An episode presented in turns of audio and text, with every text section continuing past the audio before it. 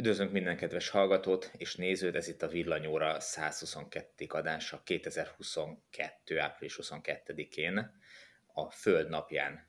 A Bíró Balázs és Szöcske, Szűcs Gábor megérdemelt szabadságát tölti, úgyhogy ezúttal a Villanyóra vendége, a szerkesztőség két oszlopos tagja, Simon Zsolt, szervusz! Sziasztok! És Pap László, szervusz! Sziasztok! Úgyhogy mi hárman fogjuk elkövetni, ha minden igaz, ezt a mai adást.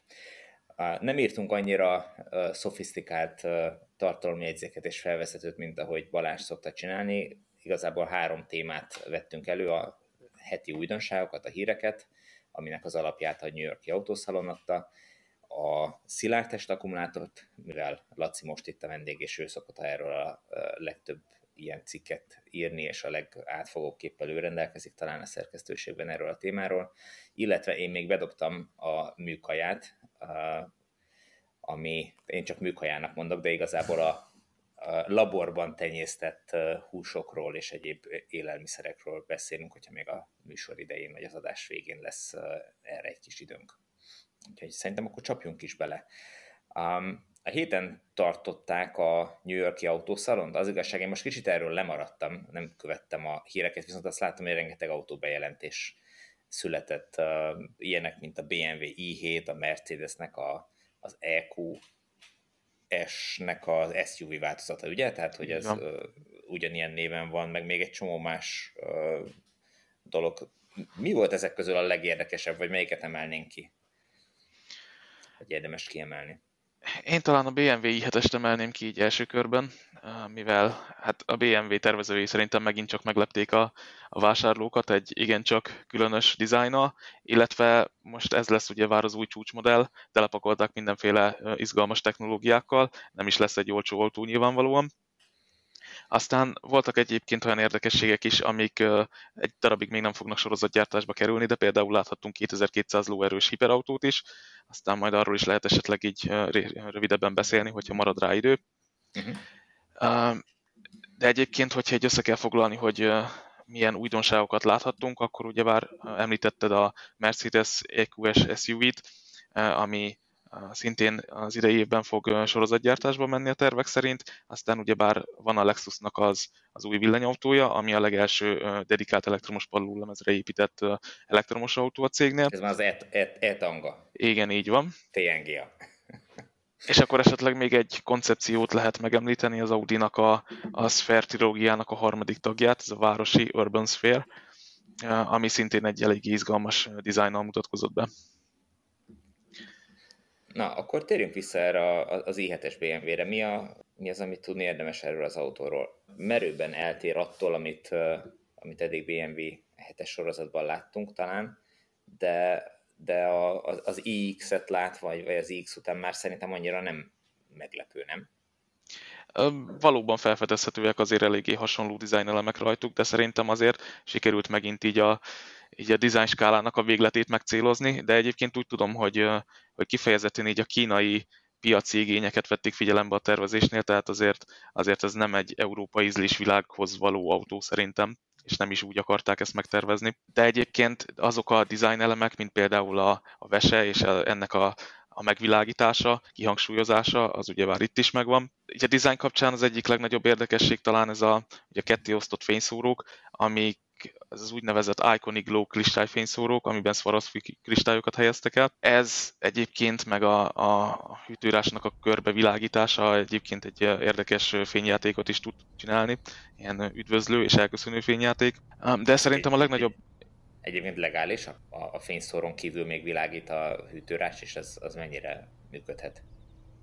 Hát ezt ne tőlem kérdez, de azért elég sok autónál látunk olyat, hogy hogy megvilágítják a hűtőrácsot, illetve egyéb stíluselemeket.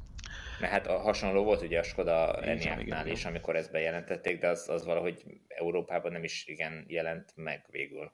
Uh-huh. Azt nem tudom, lehet, hogy pont ilyen legális kérdések miatt, vagy, vagy jogi kérdések miatt. Hát erről nem tudok semmit, nem tudom, majd gondolom kiderül, hogy, hogy mi fog megérkezni ebből így a piacra. Ja, lehet. Igen, lehet, hogy csak Kínába fogják árulni. Lehet, igen. Ott mondjuk engedélyezik, és akkor máshol meg sima, hagyományos hűtőráccsal árulják, vagy hát hűtőrács hiányával egy panellen. Igen, igen.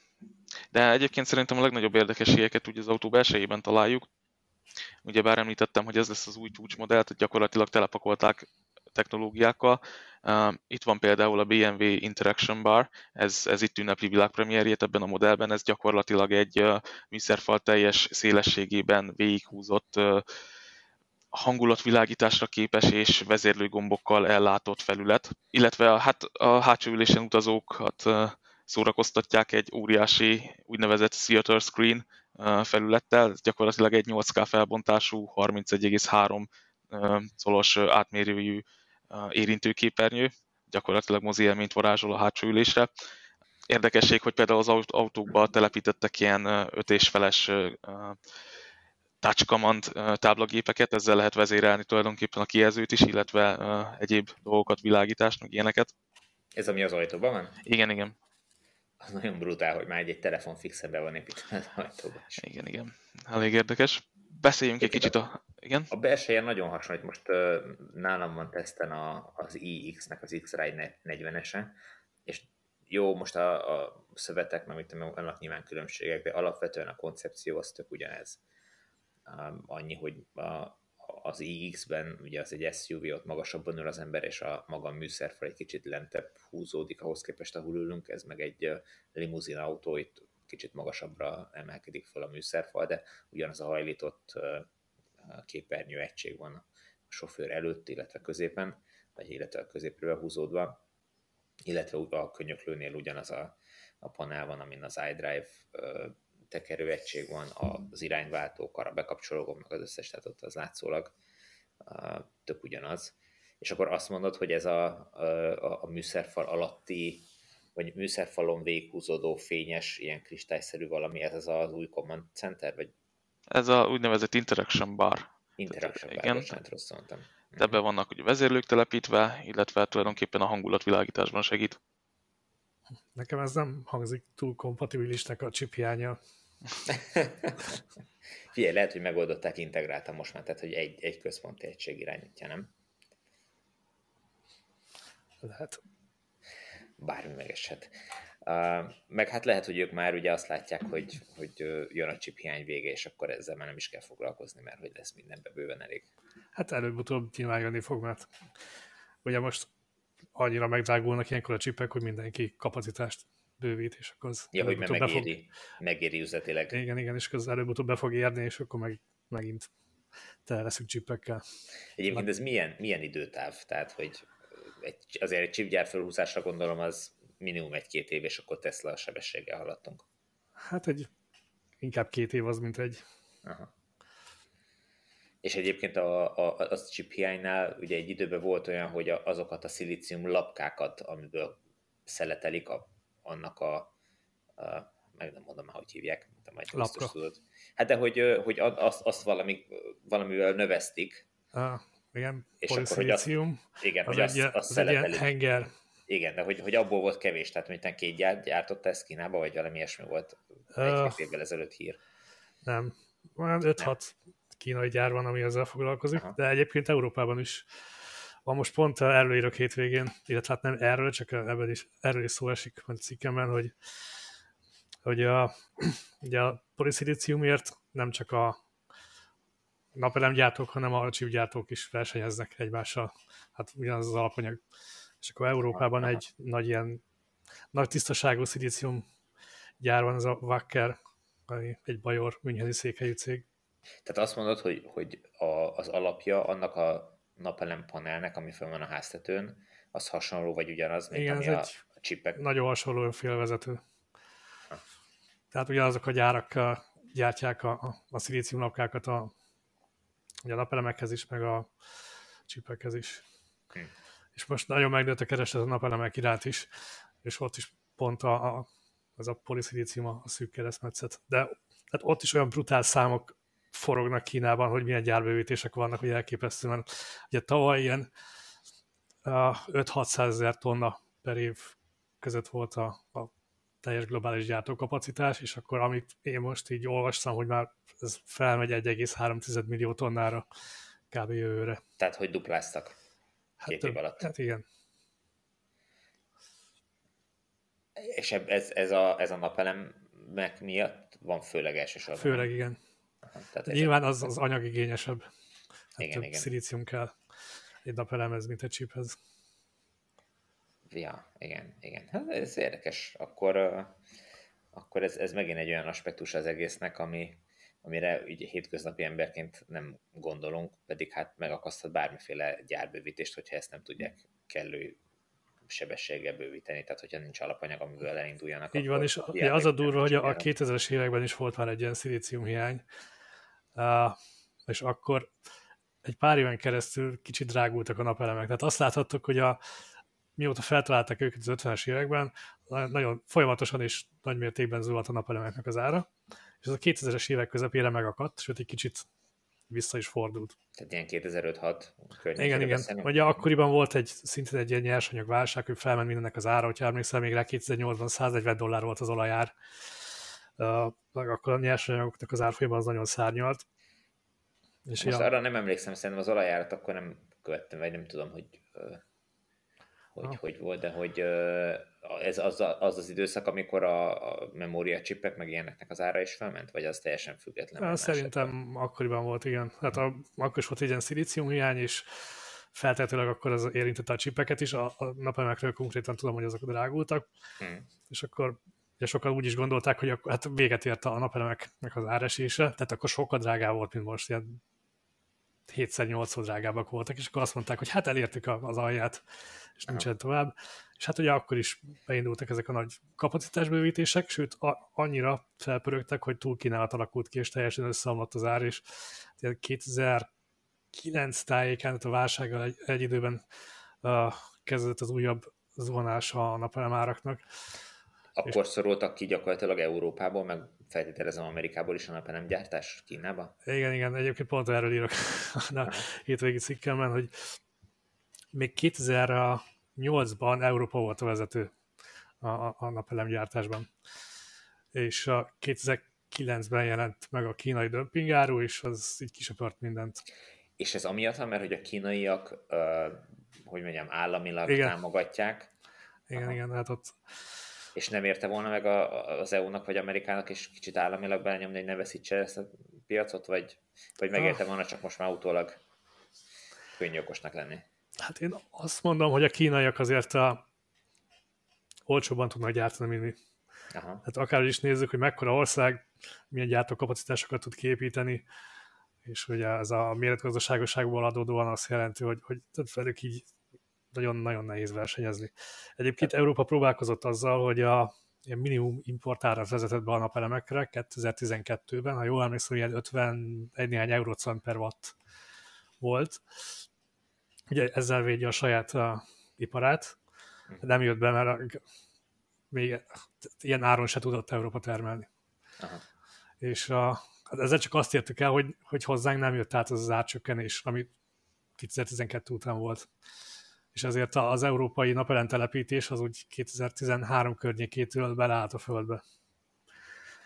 És Miközben, ez, ez, ez mikor szűnt meg, hogy mert azóta azért csak beindult, nem? Igen, a 2017-ben kezdték fokozatosan leépíteni, és 18 szeptemberére vezették ki teljesen. Uh-huh. Úgyhogy megnéznéd, hogy hogy alakult az európai napelemtelepítés, akkor ugye azt látod, hogy a 2000-es évek közepén ez felfutott, 2013 környékén összeomlott, és 2019 hát környékén indult be újba, újból. Tehát ahogy megjelentek az olcsó kínai napelemek, akkor, akkor ki tudott lőni megint. Hmm és akkor most, most megint valószínűleg meg, megtorpant, vagy már meg is torpant a napelemek áresése, de a, ha tehát azt prognosztizálod, áttételesen most ezt lehet, hogy így a szádba adom ezt a, a prognosztizálást, de hogy, hogy ez hogy meg tovább fog folytatódni ez az áresés, csak most egy igen, szerintem hogy... hasonlóan a 2000-es évekhez mm. uh, most egy kialakult egy szűk keresztmetszet a poliszilícium hiány miatt, és akkor mindenki kapacitást fejleszt. Egyébként most Európa is építi ki a saját gyártóbázisát, hát nyilván nem összevethető Kínával, de lesz európai gyártás. Egyébként cellagyártás egész Európában három országban van, és abból az egyik legnagyobb az a csornám található.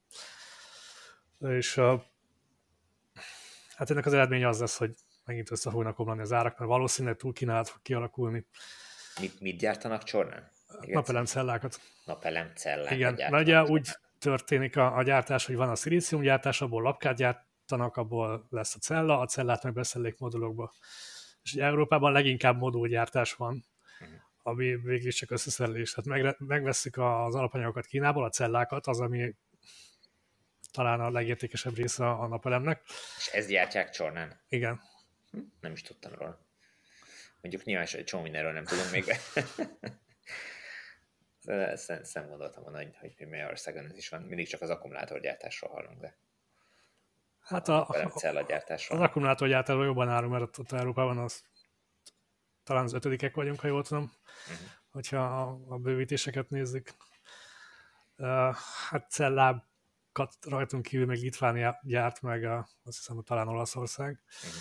de ez nagyon marginális Európában, tehát mi Kínából veszük, és ez nem jó. De mhm. remélhetőleg ez változni fog a közeljövőben. És tud versenyképes lenni a, a jövőben, annak ellenére is, hogy ugye tovább fog esni az ára ezeknek? Hát én abban látom a lehetőséget Európa számára, hogy mi a csúcs technológiát lehetünk képesek gyártani, ahol ugye nem annyira fontos az, hogy mi legyünk a, a legolcsóbbak, és akkor én ugye írtam tavaly a perovskit napelemekről, ezt akartam kérdezni, igen, hogy, hogy abba az irányba kéne elmenni, nem? Igen, igen, igen, és a Németországban tavaly, ha jól tudom, befejeződött már a, a, az Oxford PV-nek, ami egyébként egy angol székhelyű cég, ami az Oxfordi Egyetemnek a kutatólaboratóriumjából nőtt ki, és valamiért több Brandenburgot választották a gyártási helyszínként. Ők szilícium perovszki tandem napelemeket fognak gyártani, tehát ez még egy ilyen hibrid megoldás, ahol fogod a, azt a hagyományos szilícium napelemet, és ellátod egy peroszkit réteggel, és ez megnöveli a hatékonyságot egy hát nem tudom, olyan 27-28% környékén tartnak most. Hát azt kell tudni, a hagyományos napelem, ami tényleg a csúcsminőség, az most olyan 22% és 24% környékén van a max. Tehát afölé nem fogunk tudni menni ezzel a technológiával. A peroszkittal meg el fogunk tudni jutni egy 30%-ig mondjuk. A perovskit és a hagyományos együttese? Igen. Vagy pedig a perovskit maga? Nem, nem, a kettő együttesen. A perovskit maga az, hát nehéz mondani, de szerintem egy 40%-ig el lehet vele jutni idővel. Aha, és ez az, amit, amit rá lehet nyomtatni üvegre, meg, meg Igen, ez egy meg. nagyon vékony kis, a, talán egy mikrométeres vastagságú is.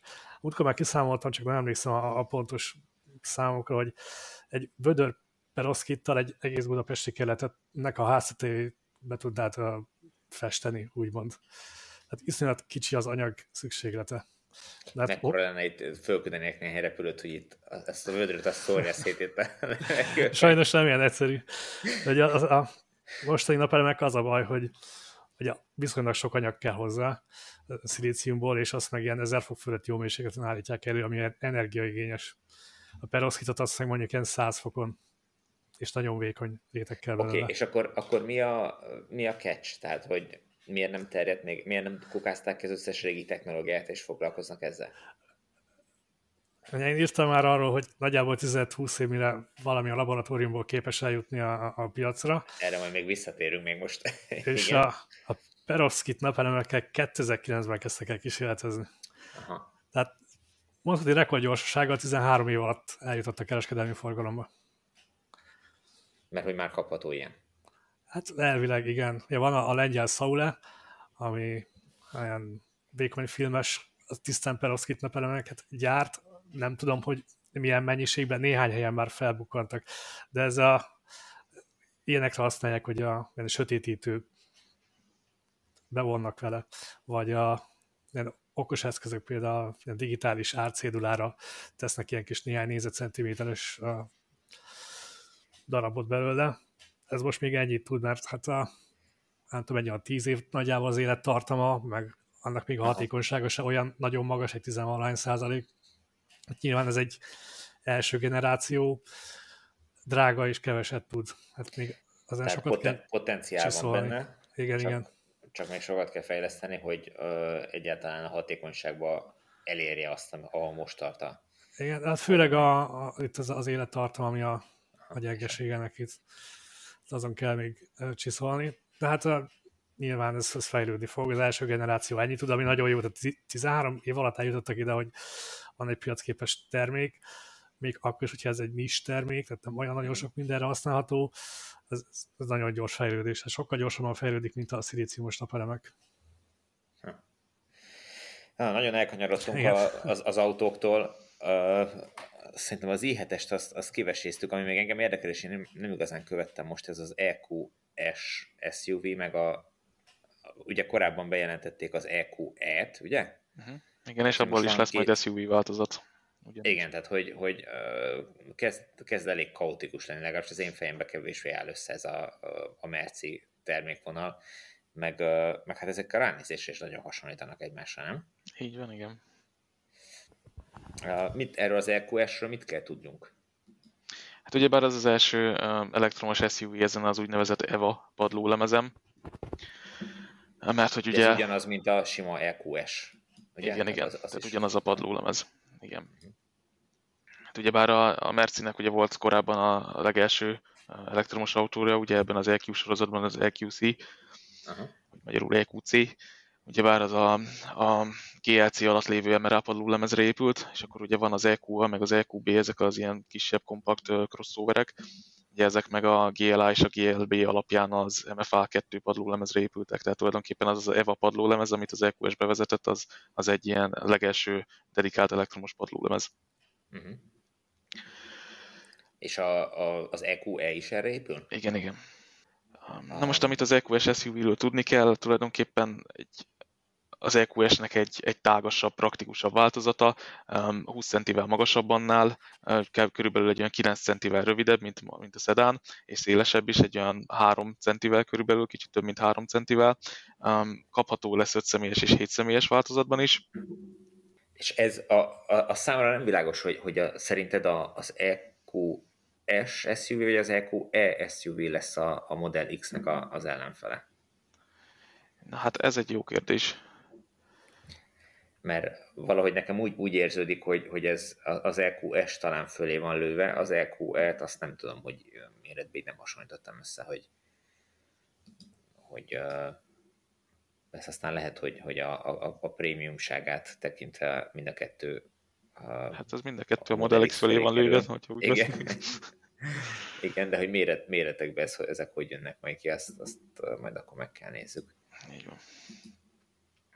Egyébként a hajtásláncok tekintetében ugyanazokban a, a típusokban lehet kapni az SUV-t is, mint az EQS sedan, tehát van ez a 450 plusz nevet viselő alapmodell, ami 265 kW teljesítménnyel, 400, 568 Nm nyomatékkal dolgozik. Ez ennek olyan 660 km-es VLTP szerinti hatótávot adott meg Mercedes.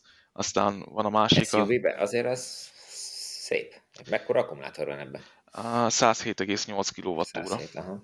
Aha. Aztán e fölött van a 450 plusz Formatic, ami 265 kW ugyanúgy, de itt már összkerékhajtás, 800 Nm nyomatékkal, itt 613 km a VLTP szerinti hatótáv, hmm. aztán a, a kínálatnak a csúcsa, így jelenleg az 580 Formatic lesz, ami 400 kW-os összkerékhajtás, 613 km hatótáv ugyanígy. És DC töltés meg minden esetben 200 kW lesz plafon. Na hát jó hangzik. Kezdenek belendülni végre most már a nagy német gyártók, és most már csak az a kérdés, hogy tudnak-e ezekből mennyiséget gyártani, illetve hát mennyire lesz felvevő piaca ezeknek. De hát szerintem lesz most mindent, amit tudnak gyártani, el lehet adni. Hát igen, a kereslettel szerintem itt lesz probléma, csak a gyártással majd. Igen, igen. Igen, és akkor a, ebben a kategóriában most itt az Audi-nak a, az Urban, uh, Urban Sphere. Hát igen, uh, ugye bár annyi a különbség itt a Mercedes és a BMW autójához képest, hogy, hogy ugye ez az Audi Urban Sphere ez nem fog gyártásba menni. Tehát tulajdonképpen itt a, volt ez a Sphere trilógia, ezt azért készítette az Audi, hogy egyrészt megmutassa azt, hogy, hogy milyen dizájnnal uh, lehet építeni a jövőben majd prémium autókat, uh, illetve az, hogy, hogy hogyan lehet úgymond a teljesen vezető rendszerbe integrálni ezekbe a luxus autókba. Tehát ugye bár ezek úgy vannak tervezve, hogy, hogy a kormány és a pedálok azok el tudnak tűnni, hogy még tágasabb legyen az utastér, és ugye bár a sofőrnek ne kelljen azzal foglalkoznia, hogy, hogy vezet, hanem hátrafordulhat az utasokhoz is akkor. Tehát tulajdonképpen egy ilyen guruló nappali az egész. Mm. mondjuk már az iX is ilyen. Itt a, a, az Audi ki is jelentette, hogy ezekből még csak, hogy mondjam, tehát, hogy ezek, ezeket nem fogják átdolgozni végleges autóvá, hanem ezek tényleg csak tanulmányok, mert ugye az iX annak idején úgy jelent meg, nem is tudom, INX néven a BMW-nél, hogy lényegében hát nem sok változtatása, de az jelent meg iX-ként kicsit tovább finomítva a dolgokat, a részleteket kidolgozva de az Audi-nál akkor erre nem is számíthatunk, vagy, vagy, vagy nem ez az irány. Hát most nyilvánvalóan az ilyen tanulmányokat ugye azért készítik, hogy, hogy valamit kísérletezgetnek, tehát hogyha mondjuk tetszik nekik valami elem, amit alkottak, akkor azt tovább fogják vinni, de nem tudok olyanról, hogy, hogy ezt így gyártásba akarnák vinni a jövőben. Tehát nyilván azért nagy munka lenne, hogy ezt így lefaragják egy, egy normális utcai autóval. Ja. Um, és nem a, a, a Mercia az egyetlen, amelyik ugye a, a bővítette a, a tisztán elektromos dedikált padlólemezre épülő autóit, hanem a Lexus is. Ugye Igen, ugye bár... Az RZ 450-es, jó mondom? Igen, RZ 450 -e. igen, igen. Hát ugyebár a Lexusnál volt már egy elektromos autó, az a mm. UX 300E típus, hát, ami ugyebár nem, nem volt egy kiemelkedő elektromos autó, ezt mondhatjuk, mivel hogy egy hagyományos meghajtású autóból építették át. Aztán ugyebár az, hogy hogy megérkezett a Toyota-nak ez az ETNGA nevű elektromos padló lemeze, ez ugyebár lehetőséget adott a Lexusnak is, meg hát ugyebár a Subaru-nak is, hiszen a, erre épül a Subaru-nak a Solterra modellje, tehát arra, mm. hogy, hogy igazi elektromosnak tervezett elektromos autót dobjanak a piacra.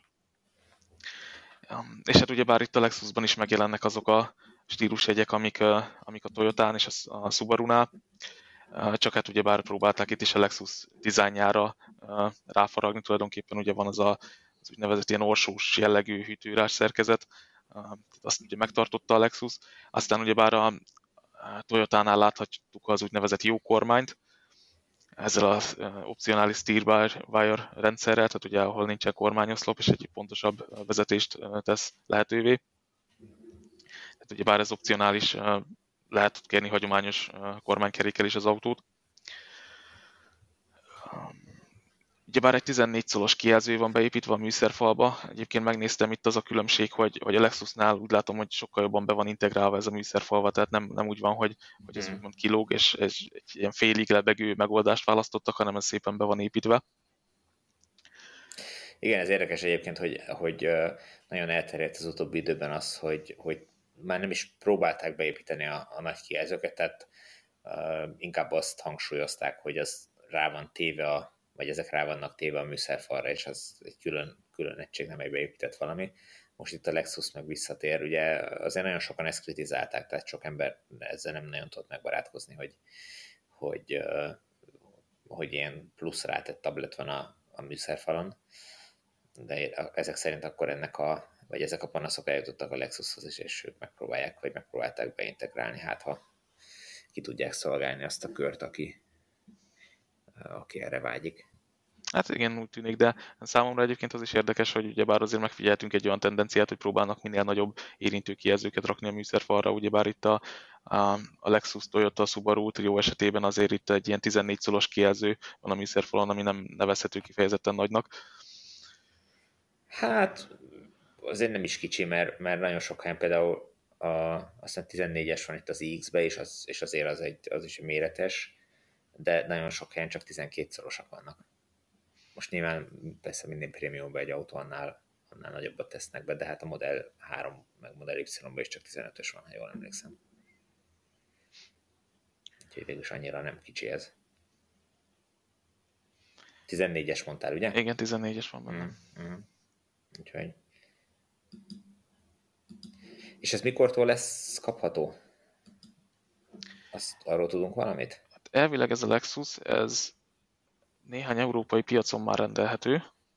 Uh-huh.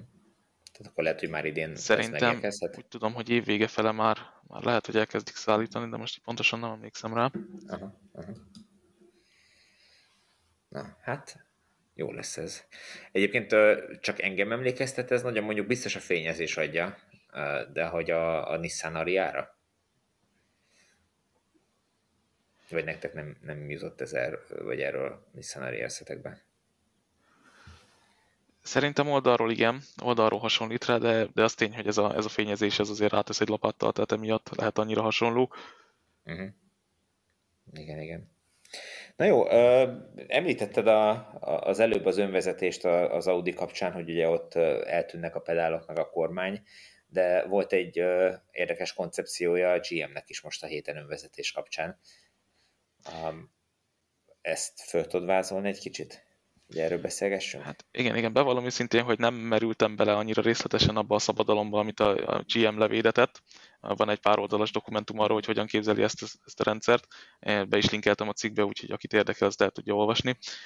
De tulajdonképpen arról van szó, hogy a GM egy olyan önvezető rendszert képzelt el, ami gyakorlatilag helyettesíti az emberi vezetésoktatókat, tehát arról van szó, hogy a, a tanuló az beül az autóba teljesen egyedül, és a, ez az önvezető rendszer ez, ez segít neki, hogy hogyan tudja irányítani az autót, visszajelzéseket ad neki, és annak fényében, hogy ő hogyan tanul, tehát milyen képességei vannak, milyen gyorsan tud tanulni, fokozatosan engedi ki egyre bonyolultabb szituációkba az utakon, és egyre nagyobb szabadságot ad neki gyakorlatilag. Tehát tulajdonképpen arról van szó, hogy itt az autó közbe tud lépni, hogyha a tanuló esetleg valamit rosszul csinál, meg ilyenek, és igazából ennek az egésznek a lényege azért tervezte el ezt a GM, mert hogy úgy véli, hogy ezzel jelentősen le lehetne csökkenteni a, a jósítvány megszerzésének költségeit.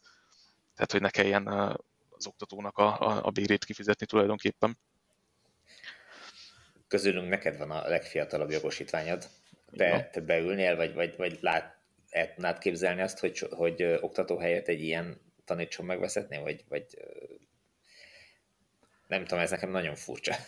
Hát maga a koncepció az egyébként nekem is furcsa, mert tulajdonképpen arról van szó, hogy mi megtanulunk egy gépet vezetni, hogy aztán a gép megtanítson minket vezetni, úgymond.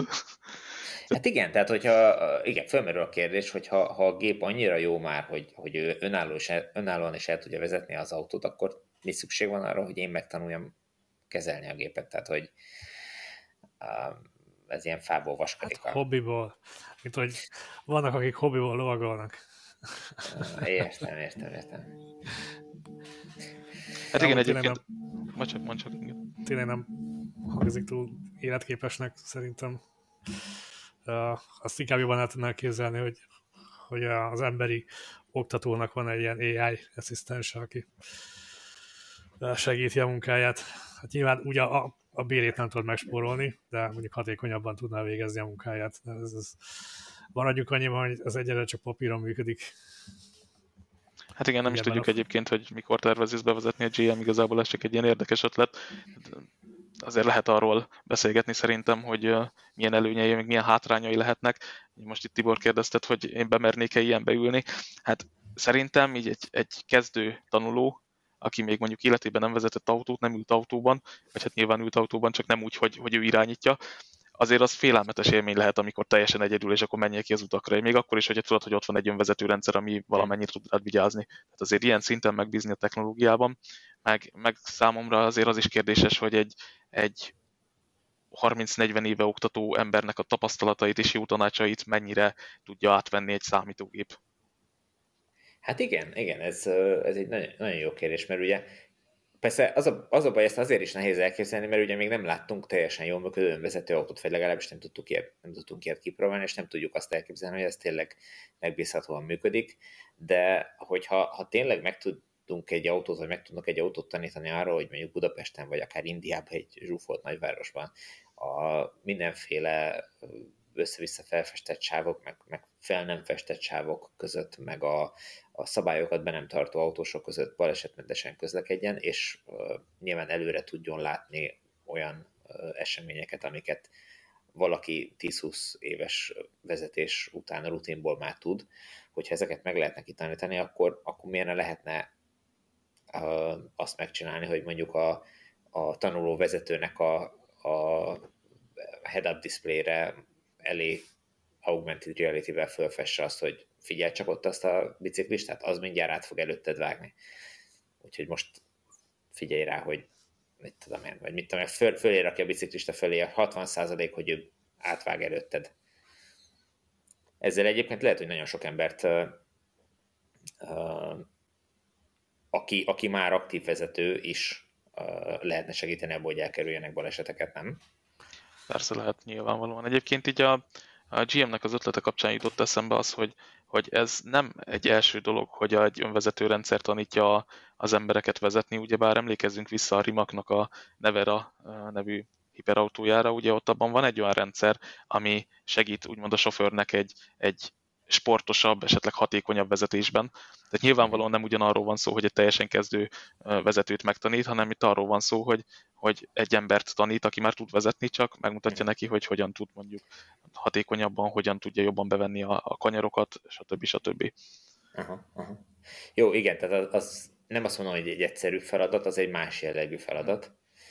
Itt, itt tényleg egyébként bennem két kérdés merült fel, ez amit már mondtam, és az egyik, hogy ha már tud vezetni a gép, akkor én mi a francnak, de ezt, ezt Laci megválaszolta, hogy, hogy a másik meg az, amit te felvetettél, és teljesen valid, hogy, hogy valaki, aki, aki még annyira bizonytalan az autóvezetésben, hogy mert semmi tapasztalata nincs benne, az, az, az lesz elég bátor, mert, mert én így, hogy már egy csomót láttam vezetni, megtapasztaltam ilyen önvezető rendszereket, és tudom, hogy mik a határaim, miket tudnak, így, így nekem nem probléma beülni egy bármelyik ilyen rendszer volánja mögé, és rábízni magam néhány kilométer után, vagy néhány tíz kilométer után látom, hogy hol vannak a határai, de, de, de aki, aki abszolút nem vezetett még se így, se úgy autót, annak ez félelmetes lehet.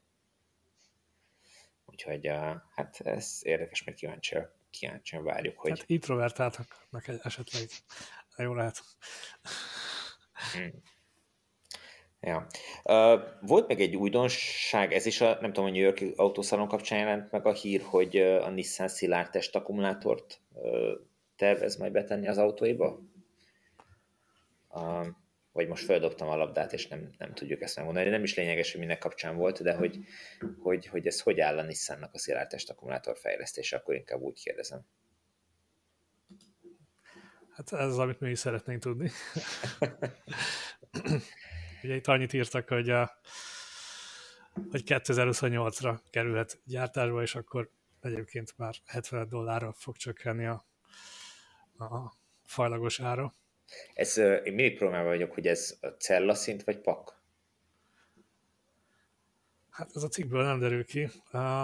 Én bízom benne, hogy pakra gondolnak, bár az meg elég optimista. Uh-huh.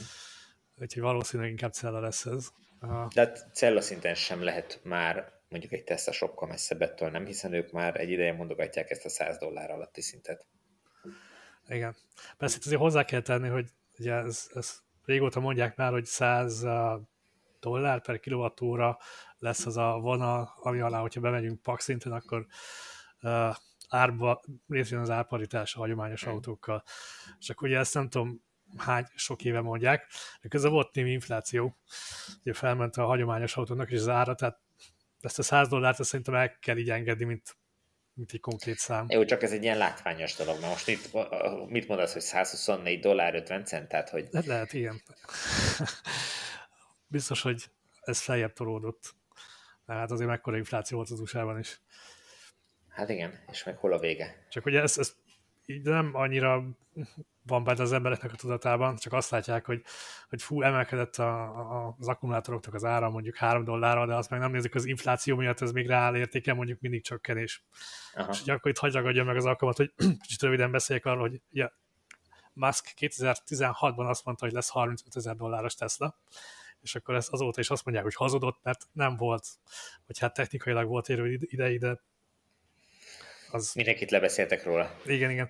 És uh, ha korrigáljuk inflációval azt a 35 ezer dollárt, akkor uh, ugye volt 2020 tájékán 38 ezer dolláros uh, fapados Model 3, ez a short range.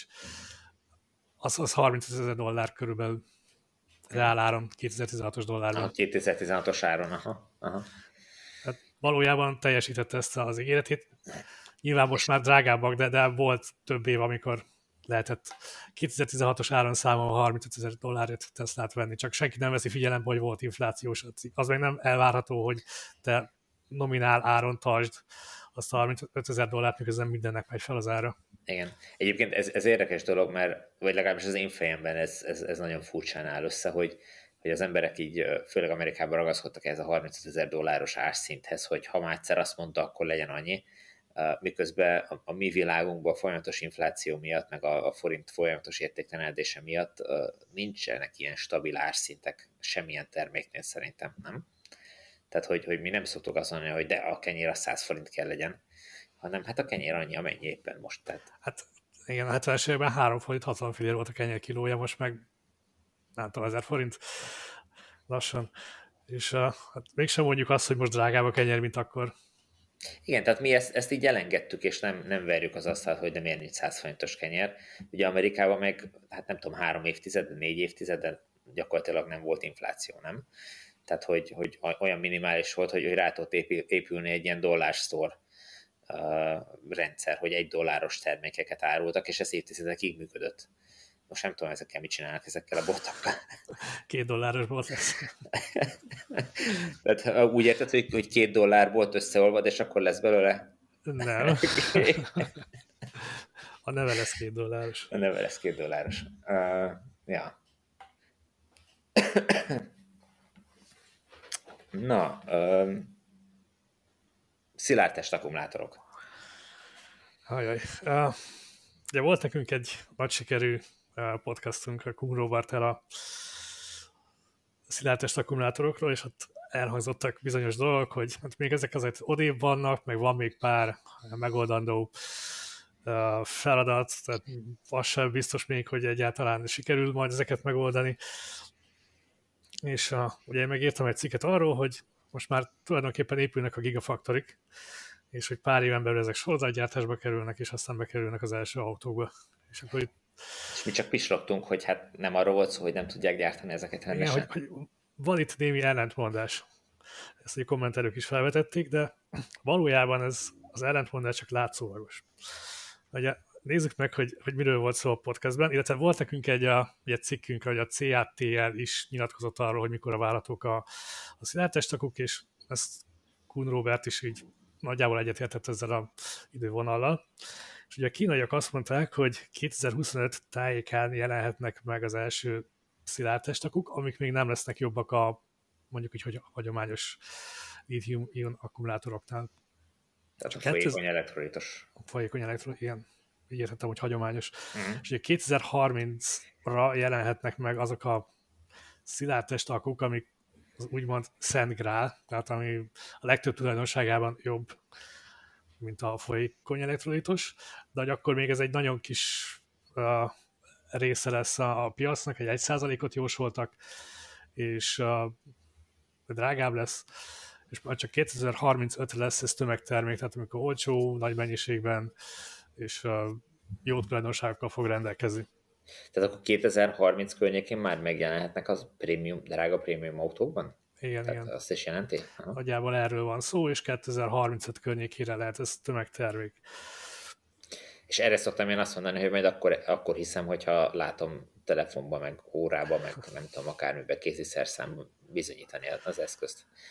Erre én meg azt mondom, hogy ennek így nincs olyan nagyon sok értelme, mert egyrészt már benne vannak. Tehát ugye a integrált áramkörökben vannak ilyen kis mikro akkumulátorok, ezek ilyen néhány négyzetmilliméteresek. Jó, hát de... Amiket úgy tudom, hogy legalább a 2000-es évek óta gyártanak szilárdtest akkumulátorként. Csak 2010-es években pedig már kütyükbe is belekerültek, hogy a, a Prologium az hogy nagyjából 2014 tájékán kezdett el kütyükhöz való szilárdtest aksikat gyártani.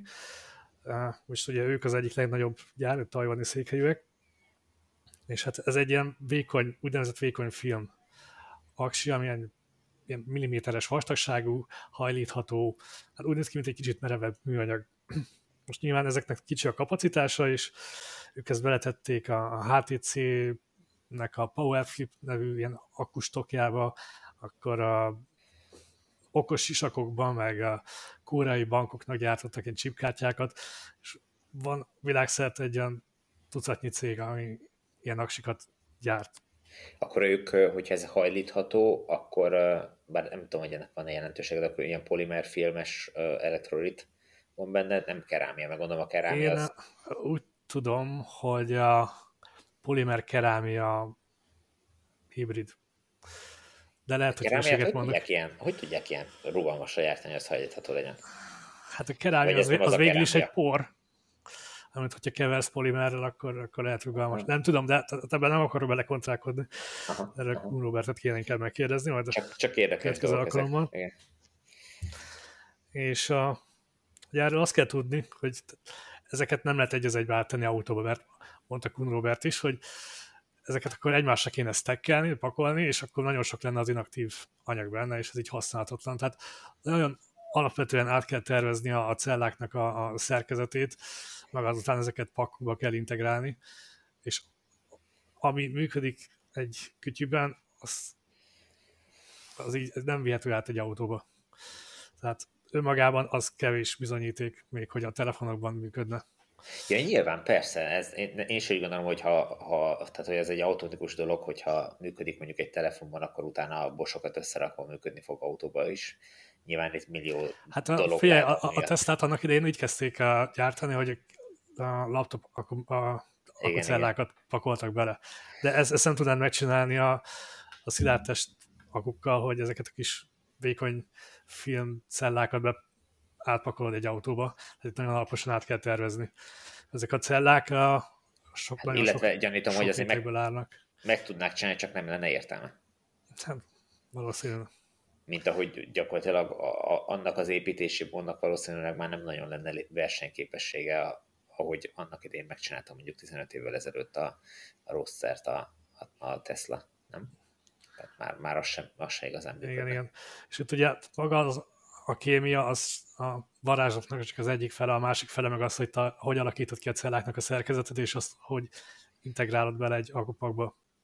És ez legalább olyan fontos, és végső soron ezen fog múlni, hogy mennyi lesz versenyképes a hagyományos akukkal. No, akkor szerintem nézzük azt, hogy hogy állunk akkor most uh, ezzel a szilárdtest akku gyártással, már ami az autókat illeti. Mhm. Itt van hát a, Bollorét azt most hagyjuk, mert ők ugye, olyan akku gyártanak, aminek ilyen 80 fokon van az üzemi hőmérséklete, és az személyautókban nem igazán praktikus. Úgyhogy van három nagyon Pedig hát ugye azt is, azt is Játékos. szilárdtest akun, akunak hívják, igen, igen, csak de az az, valami teljesen az más. polimer alapú. Aha. A, többiek azok a, alapvetően kerámiával, kerámia elektrolitos akukkal foglalkoznak, meg ugye van egy üveg elektrolitos vonal is.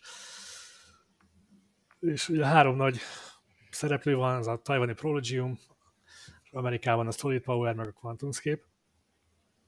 És a, mind a három cég most építi a, a, a pilot gyártósorait, és a következő két-három év, tehát olyan 2024-25 környékéig ezek a gyártósorok elkészülnek, és alapvetően kísérleti gyártás fog folyni rajtuk.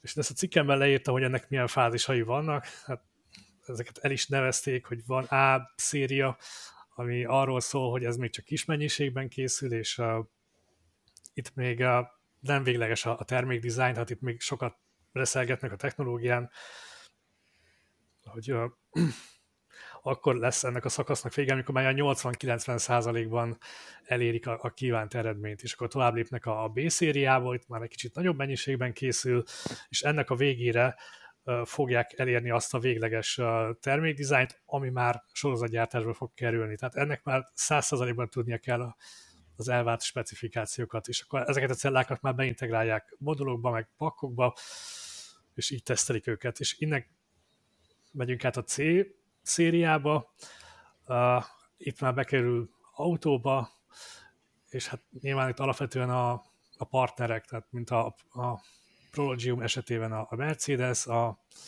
Solid Powernek a BMW, meg a Ford a, két nagy partnere, itt már ők megkapják ezt nagyobb mennyiségben, és akkor tesztelhetik a, a való életben ezeket a akupakokat most már. Akkor van még egy, egy végső fázis, a D széria, ez meg amikor maximális teljesítményen mennek a gyártósorok, mert ugye nyilván olyan esetben ugye felmerülhet az, hogy esetleg nagyobb a hiba arány, vagy nem olyan jó minőségű, tehát erről is meg kell győződni, és amikor ez sikerrel zárul, megszerzi a, a, a szükséges minősítéseket, és akkor, hogyha azt mondja a partnere, hogy oké, okay, akkor ez nekem kell nagyobb mennyiségben, akkor beindul a sorozatgyártás, és hát ez is ugye kétféleképpen történhet meg, most vagy úgy csinálják, mint a Tesla, hogy ők maguk tőkét bevonnak, és a, belekezdenek a gyártás felfutatásába, vagy egy vegyes vállalatot hoznak létre a partnereikkel, például a, a Prologium az arra készül, hogy ha mondjuk a Mercedes vagy a, a Winfaster az, az azt mondja, hogy ő szeretne nagyobb mennyiségben rendelni, akkor létrehoznak egy Vietnámban vagy itt Európában egy vegyes vállalatot, a, ami rááll ezekre az alkukra, és akkor az a gyár elsősorban a partnereket fogja kiszolgálni. Hmm. De akkor ezek szerint még föl kell húzni gyárakat uh, erre. Tehát miután vége van a C fázisnak, azt hiszem, hogy azt mondtad, Igen. már validálták a, a gyártók, akkor, akkor elkezdenek még két-három év alatt felépíteni egy gyárt. Tehát akkor ez tényleg 2030-nál hamarabb fizikai képtelenség, hogy ebből tömegtermék legyen. Nyilván ez most még nem tömegtermék lesz, a kis szériában tudják gyártani, hát ennek megfelelően kevés autóba fog tudni belekerülni, például a Prologiumnak arra az gyártókapacitás, hogy egy 10-20 ezer autót tudjon kiszolgálni per év. Most nyilván valószínűleg ezek prémium autóba fognak belekerülni, mm. és a, mint ilyen nem nagy tömegben fog készülni. Lesz olyan szerinted, amikor a, a szilárdtest akkumulátor teljesen kiszorítja a hagyományos elektrolitos akkumulátorokat? Igen, ezt, de szerintem még nem rohanjunk ennyire előre, hanem most ugye ott tartunk, hogy valamikor 2025 vagy 26 tájékán lezárulnak a, a tesztek, és be, bekerült az első autókba. De ugye érdemes megnézni, hogy ez mit fog tudni. Tehát most azt nyilván nem teljesen transzparensek a cégek a fejlesztésekkel kapcsolatban, de úgy sejtjük, hogy például a Prologiumnak a cellája azok 260 wattóra per kilogramnál járnak most. Ez, kett... ez, ez nem, nem tűnik most nem tudom pontos adatokat, de ez nem tűnik sokkal jobbnak, mint a hagyományos. Igen, ez nagyjából ugyanannyi, és Igen. ugye a CATL is azt mondta, hogy, hogy az első a aksik azok nem lesznek jobbak még a, a hagyományos akuknál. De van fejlődés, mert 2020, 2020-ban még csak 230 hát, jártak. Itt, itt, még, itt, itt már az is uh, eredmény lenne, hogyha mondjuk biztonságosabb lenne, és mondjuk kisebb valószínűséggel egy igen, igen, nem? Így tehát, van, hogy... tehát ugye többféle tulajdonsága van egy akkumulátornak, ami számíthat a gyártónak, ugye az ár, a, a biztonság, az energiasűrűség, a, esetleg ha fontos neki, akkor a fenntarthatóság, és a jelen formájában a szilárdtest akku az néhány tulajdonságában rosszabb, más tulajdonságában meg jobb, mint a hagyományos akku. Amiben egyértelműen jobb az a biztonság. Hát én láttam ilyen videós teszteket, hogy rá volt kötve a tasakos cellára a LED, és beleszúrtak egy szöget, és semmi nem történt, világított tovább a LED, nem kezdett el kipukkadni, nem füstölt. Tehát az, hogy sokkal biztonságosabb, ez lehet egy fontos szempont valakinek, és azt mondja, hogy hajlandó vagyok kifizetni a magasabb árat, nem érdekel, hogy nem jobb az energiasűrűség, tehát nem lesz nagyobb hatótáv, de az a lényeg, hogy nekem ne gyulladjanak ki az autóim. Mm. Hát ez egy, ez egy létező piaci igény, amire alapozza már meg lehet kezdeni a gyártást. De hát ugye, ez, nyilván, ez még nem a szent grál. Igen, hogyha elkezdik sorozatba gyártani, akkor az ár csökkenhet, nem? Tehát mint, Igen, mint így van. Uh, a Prologium azt mondta, hogy neki a cellái ilyen 10-20%-kal drágábbak lesznek, most, hogy beindul a sorozatgyártás, de ők valami olyan nagyon spéci akupakot találtak ki, ami pont, hogy, hogy abba integrálják, akkor az ugyanannyiba fog kerülni, mint egy 2170-es cellából készült akupak. Tehát az már árban versenyképes lehet, de ez még csak laboratóriumban működik. De ha ez ki is jön, akkor mondjuk ott van a Tesla-nak a strukturális akupakja, az meg sokkal olcsóbb, tehát azzal még nem fog tudni versenyezni, de mondjuk a 2170-es cellákkal igen. És akkor ott van még ugye az üzemi hőmérséklet, egy működési hőmérséklet, ami hát ezes kapcsolatban sem túl transzparensek, én úgy csillabizáltam ki, hogy olyan 30-45 fok környékén uh, járunk most, ami az egy nyilván jobb, mint a 80 fok a bollorén. Hát ez, a, ez, a, ez nagyjából az, ahol most is működnek ezek az akkumulátorok, hogyha ha aktívan használod az autóban, nem? Na, valószínűleg igen. Csak ugye induláskor még hideg. Ja, ja, hogy, hogy ez, ez, ez feltétel, tehát hogy ennyire föl kell fűteni mindenképpen ezeket? Hogy menjenek? Egyébként nem kell felfűteni. Uh, azt kell tudni róla, hogy a, hogy csökken a hőmérséklet, úgy csökken az elérhető kapacitás. És az, a Aha. Solid Power azt mondta, hogy az ő 30 fok környékén ideálisan működő cellái, azok nulla fokban még megtartják a 70%-át ennek az elérhető kapacitásnak. Tehát 30%-kal csökken a hatótáv nulla fokon. Igen, tehát választhatsz, hogy azért lesz kisebb a hatótávod, mert hideg az akkumulátor, vagy azért lesz kisebb, mert elhasználtál 30%-ot, hogy fölfüst az akkumulátort.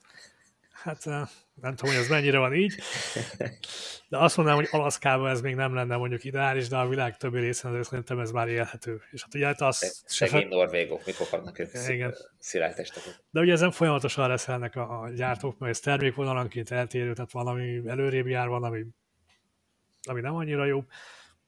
És egyébként mi azok vannak? Van ennek valami ö, technológiai ö, sajátossága, hogy ugye Bolorénál is ö, magas hőfok kell a szilárd testakkumulátorhoz. Tehát, hogy ez miért, ez a, miért akar... A szilárd maga... elektrolitnak a vezetőképessége csökken a, a hőmérséklet csökkenésével együtt. Aha, értem. Hm. Ennyit tudok a kérdésről. És hogyha ha most azt kéne megjósolni, hogy, hogy mi az esély annak, hogy, hogy valaha ö, tömegesen szilárd testakkumulátoros autóba fogunk ö, közlekedni, akkor te mit mondanál, hogy én abszolút biztos vagyok benne, hogy, hogy ebbe az irányba megyünk. Elég csak megnézni, hogy mennyi tőke áramlik a területre.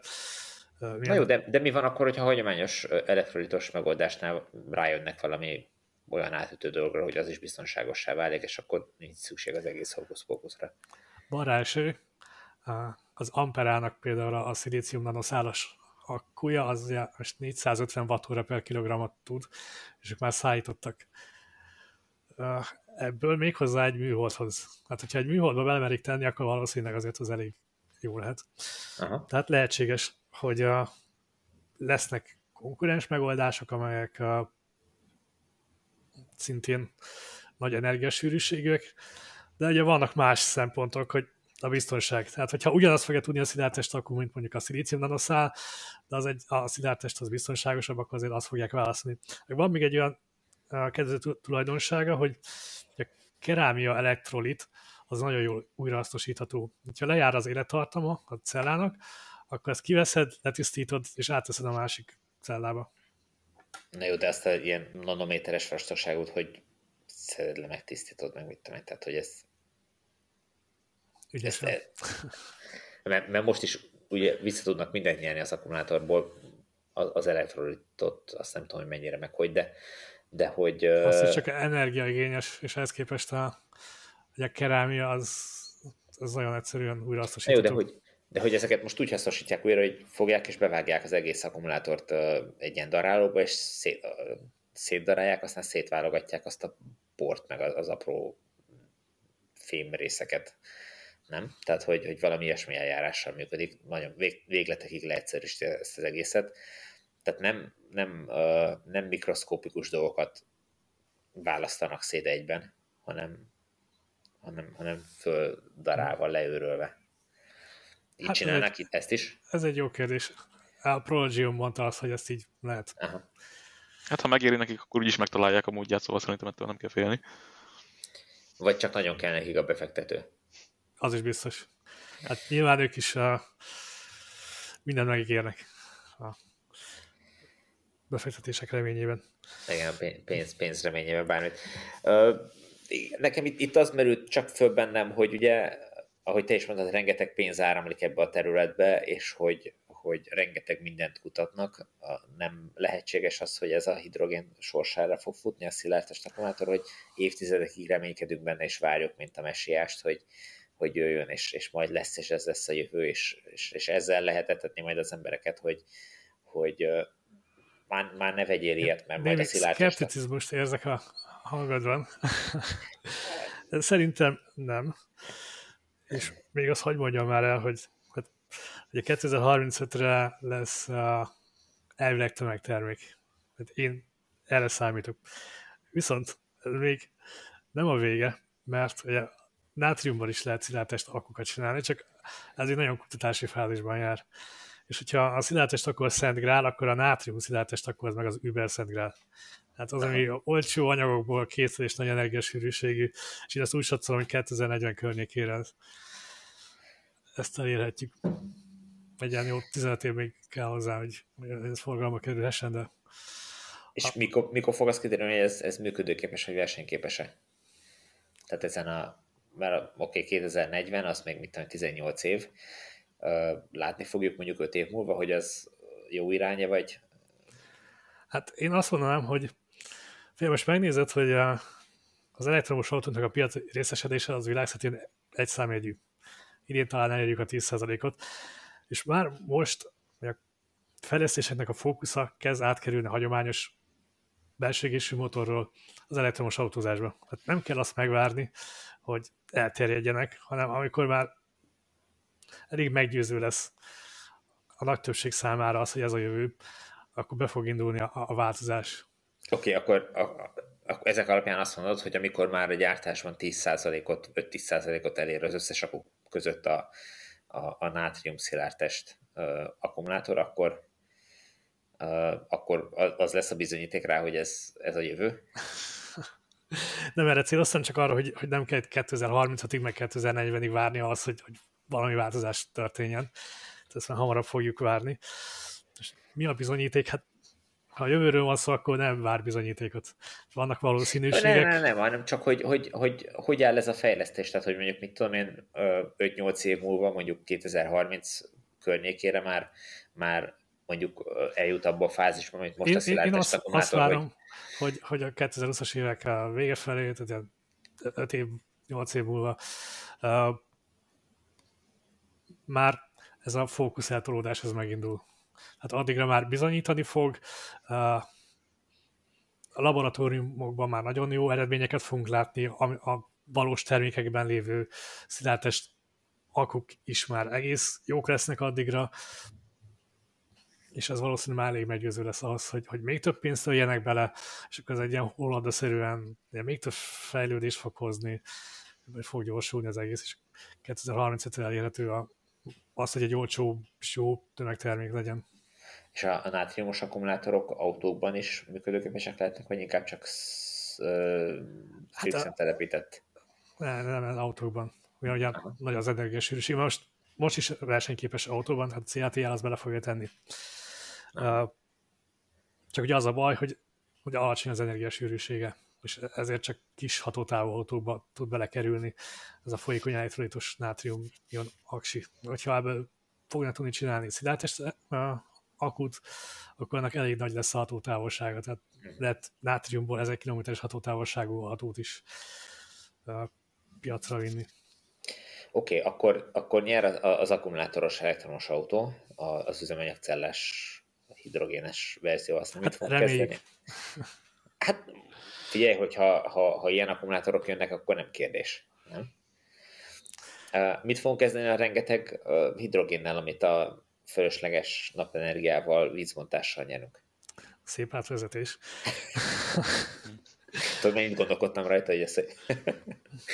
Ezen a, a, a műkaja témaköre ami megnevezés ellen én tiltakozom, mert ez nem hangzik túl jól. Úgyhogy ha a múltkor a töltőkkel kapcsolatban ilyen névadási pályázatot hirdetünk, akkor szerintem most is eh, találjunk már valami szebb szót arra, hogy laborban tenyésztett hús.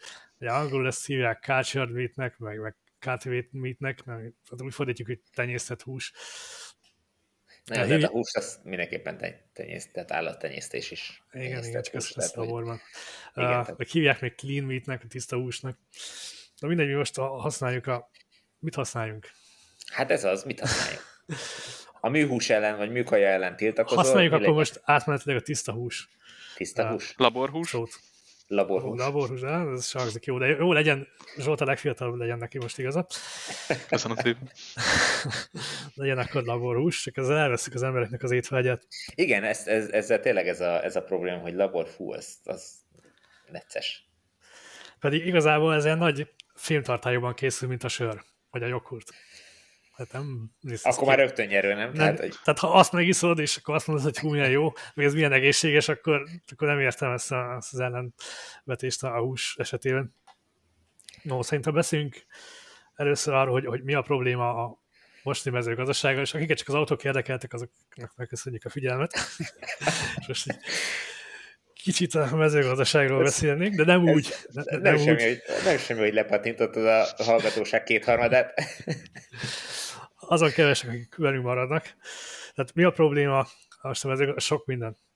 De ketté bontanám a kérdést. Ugye egyrészt ott van a, a, a környezet rombolásnak a, a kérdése. És az üvegházhatású gázok kibocsátásának állítólag a 18%-át adja a mezőgazdaság, és hogyha két területet emelnék ki, az egyik az erdőírtás, amit nem kell részleteznem, hogy miért nem jó, a másik az a szántás. És a szántással az a baj, hogy csökkenti a, a talajnak a humusz tartalmát, és ez a humusz ez lebomlik, és CO2 formájában távozik a levegőbe. És emellett meg ugye csökken a termőképesség, amit aztán műtrágyázással kell pótolni, ami szennyező, meg szintén CO2 kibocsátással jár, tehát nagyon nem jó, és a legrosszabb, amit elkövethetsz, hogy kivágod az esőerdőt és felszántod. De én ennél is nagyobb problémának tartom a, a, az élőhelyeknek a pusztulását. Ha belegondolsz, hogy Magyarország nagy része valamikor erdő volt, meg ilyen vízi terület, és akkor most meg kukoricaföld, meg búzaföld. Hát nagyon nem ugyanaz a kettő. De ez a probléma halmaznak az egyik fele, a másik az meg az, hogy vagyunk most közel 8 milliárdan, aztán lesz 9 milliárdan, aztán 10 milliárdan, közben egyre több pénzünk van, és akkor több húst akarunk enni fejenként is, meg többen is vagyunk, így növekszik a kereslet a hús iránt, ami emelni fogja az árakat valószínűleg.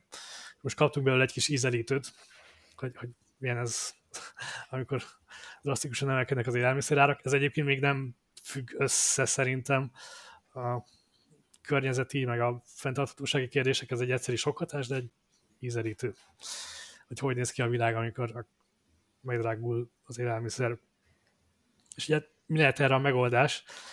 De ki lehet várni több esőerdőt, ki lehet fogni több halat, lehet használni több GMO takarmánynövényt, és akkor zárójelben megjegyezném, hogy ez az európai GMO hiszti, az szerintem ostoba és káros, de zárójelbe zárva. Csak ugye ezeknek a megoldásoknak egyrészt súlyos ára van, másrészt meg nagyon korlátozottak, mert előbb-utóbb mindenképpen belül fogunk ütközni egy falba, és eljutunk oda, hogy, hogy drágulni fog a, a hús is. Jó, hát ez, hogy bele fogunk ütközni egy falba, és, és nem lehet, mit tudom, 5-6-7 milliárd embert etetni már a Földön, az, ö, ezt már mondják évtizedek óta, nem? Tehát azok, akik a, a, a túlnépesedés ellen, vagy túlnépesedéssel jogatnak, már régen mondják, hogy a Föld nem fog tudni eltartani egy embert, ehhez képest összességében, hogyha nézzük, akkor soha nem ért meg ennyire jól az emberiség, mint most. Így van, ez a technológiai fejlődésnek köszönhető, de ugye minden technológiai paradigmának megvannak a maga korlátai. Hát azért tudtunk több élelmiszert használni, mert műtrágyáztunk, meg GMO-s növényeket kezdtünk használni, de ugye ez is ki fog fulladni egyszerűen. Tehát én nem azt mondom, hogy nem fogunk tudni etetni 10 milliárd embert, csak hogy ez drágább lesz szó sincs arról, hogy itt hát egymást fogjuk enni. Drágább lesz mihez képest? Ugye hát ahhoz képest, mint ami, amit megszoktunk. Tehát infláció is figyelembe véve, tehát mai áron számolva a hús az, mit tudom én, nem x forint lesz, hanem 2x forint? Mondjuk. Vagy hát drágább. Hogy, hogy kell ezt érteni? Tehát, hogy úgy kell érteni, hogy, hogy tehát nem fogunk éhezni, csak, a, csak drágulni fog a hús. De nem... Sokak szerint egyébként nem is kellene ennyi húst tegyünk, nem? Amennyit most, most Igen, csak hát sok szerencsét ahhoz, hogy meggyőz azokat a fejlődő világbeli embereket, akik most kezdenek el húst tenni, hogy még legyenek. Hát igen, ez egy abszolút érthető dolog, igen, tehát hogy, hogy mindenki, aki, vagy minden nemzet, amelyik eddig rosszabbul élt, célul tűzte ki valószínűleg, hogy a, a, a kör, környezetében lévő más hasonló nemzetek életszínvonalához elérje valaha, mondjuk mint Magyarország Ausztriáit, és ez azt mondani, hogy te soha nem is fogod, meg nem is leszel lehetőséget, mert nem fogsz tudni annyi húst adni a, az embereknek, vagy nem fognak tudni az emberek annyi húst Így venni. van, és hogyha most egy milliárd kínai, meg egyéb ázsiai elkezd húst venni, meg afrikai, akkor azért nem mondasz, hogy nem fog megdrágulni. Hát, Tehát, és arról beszélek, hogy itt, itt aztán tényleg valami megoldhatatlan probléma lesz, de valószínű drágább lesz, és akkor, hogyha drágaság van, akkor az, az kedvez az alternatív technológiáknak is. Erre akartam átvezetni, hogy a, most ez a laborhús, ez a, nyilván még drága, de lefelé mennek az árak, és erről volt is egy cikkem, hogy a Future Meat tavaly 50%-kal tudta csökkenteni a, termelési költségét. És hogyha a laborhúsnak az ára megy lefelé, a hagyományos hús ilyen meg megy szépen lassan felfelé, akkor az a kettő valahol fogja egymást, és a versenyképessé fog válni a laborhús, és azt kell tudni érdemes, hogy ez a nagyüzemi módon előállított hús, ez, ez, itt nagyon kis uh, haszonkulcsok vannak. Tehát ez könnyű, könnyen meg fogja tudni roppantani az új technológia. És akkor itt most nem a kapirgálos csirkéről beszélünk, mert azzal nincs is probléma, meg nem is az SOCL piac, hanem ez a hát nem annyira jó minőségű nagyüzemi módon ele, előállított uh, húsról van itt szó.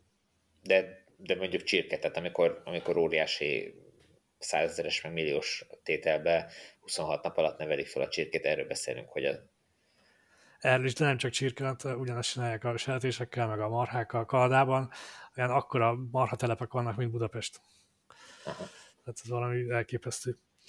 És közben meg ugye a, a, a, a metán, vagy melyik milyen szennyezésért felelnek a... Én nem tudom, ez vitatott, úgyhogy a, ami mennyire vitatottak, hogy azzal inkább nem foglalkozok, hanem azokra a problémákra fókuszálok, amire ezt miért? Tudjuk. Kik, kik vitatják? Azt hittem, hogy ez fix, hogy, hogy, hogy a marhák, az, szaros marhák azok Hát azt vitatják, hogy, a, hogy az ametán az tényleg okoz-e problémát.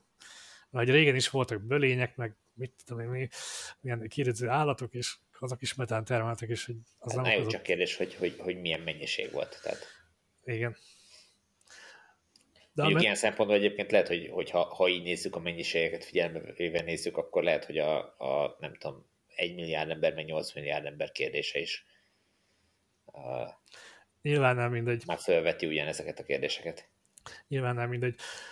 És a, a nézzük meg, hogy hogy történik most a hústermelés. Hát megtermeled a takarmányt, azt megeszi az állat, és a, a csirke az például ilyen 20-25%-os hatékonysággal alakítja át húsá, vagyis egy kilogramm takarmányból lesz 20-25 deka ehető fehérje. Tehát mondjuk így, mert ez, ez nem csak hús. Van, benne van minden. Ami belekerül a csiba fasírba, tehát a bőre, az én, a taré, minden. Hát ne akar tudni, hogy, hogy te mit teszel. Néha.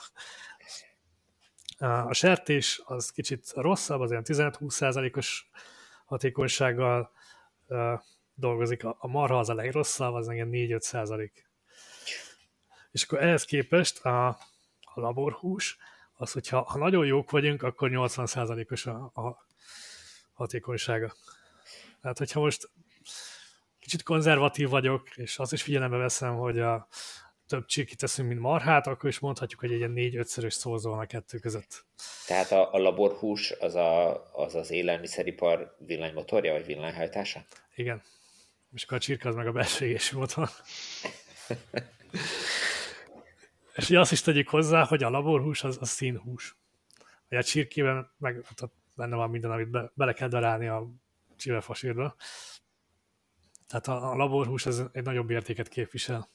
És akkor a négy-ötszörös hatékonyságot eltekintve, akkor sok szerencsét a nagyüzemi tenyésztőknek, hogy ezzel versenyezzenek majd. Na jó, és akkor mi kell ehhez? Ehhez kell a hidrogén? Vagy azt csak én kavartam bele? Nem, azt, Mert e, e, azt eredetileg én kavartam bele, és te most azt idézted. Most még nem itt tartunk. A, ez a laborhús, ez hagyományos a takarmányokból készült tápoldattal táplálják. Viszont olyan nagyobb hatékonyság miatt mondjuk negyed annyi takarmány kell, hát ez már egy nagy előlépés. Hát nézhetjük úgy, hogy azonos mennyiségű húshoz negyed annyi takarmány kell, vagy azonos mennyiségű takarmányból négyszer annyi húst lehet előállítani, és akkor ez már csökkenti a környezetre nehezedő nyomást. Na, akkor, akkor, akkor, akkor nézzük át, hogy hogy készül a laborhús egy, egy kicsit, mert most szerintem én se értem meg, a hallgatók nézzük meg, aztán végképp nem, hogyha nem foglalkoztak ezzel a témával, hogy, hogy akkor fognak állati sejteket. Uh, sejteket, és elkezdik azokat Ezeket... olyan tápoldatba nevelni, meg, meg Ami tartalmaz az, azokat a tápanyagokat, amik kellnek a növekedéshez. De az ugyanolyan takarmányból van, mint amit egyébként az állat megkapna? Jelen pillanatban igen.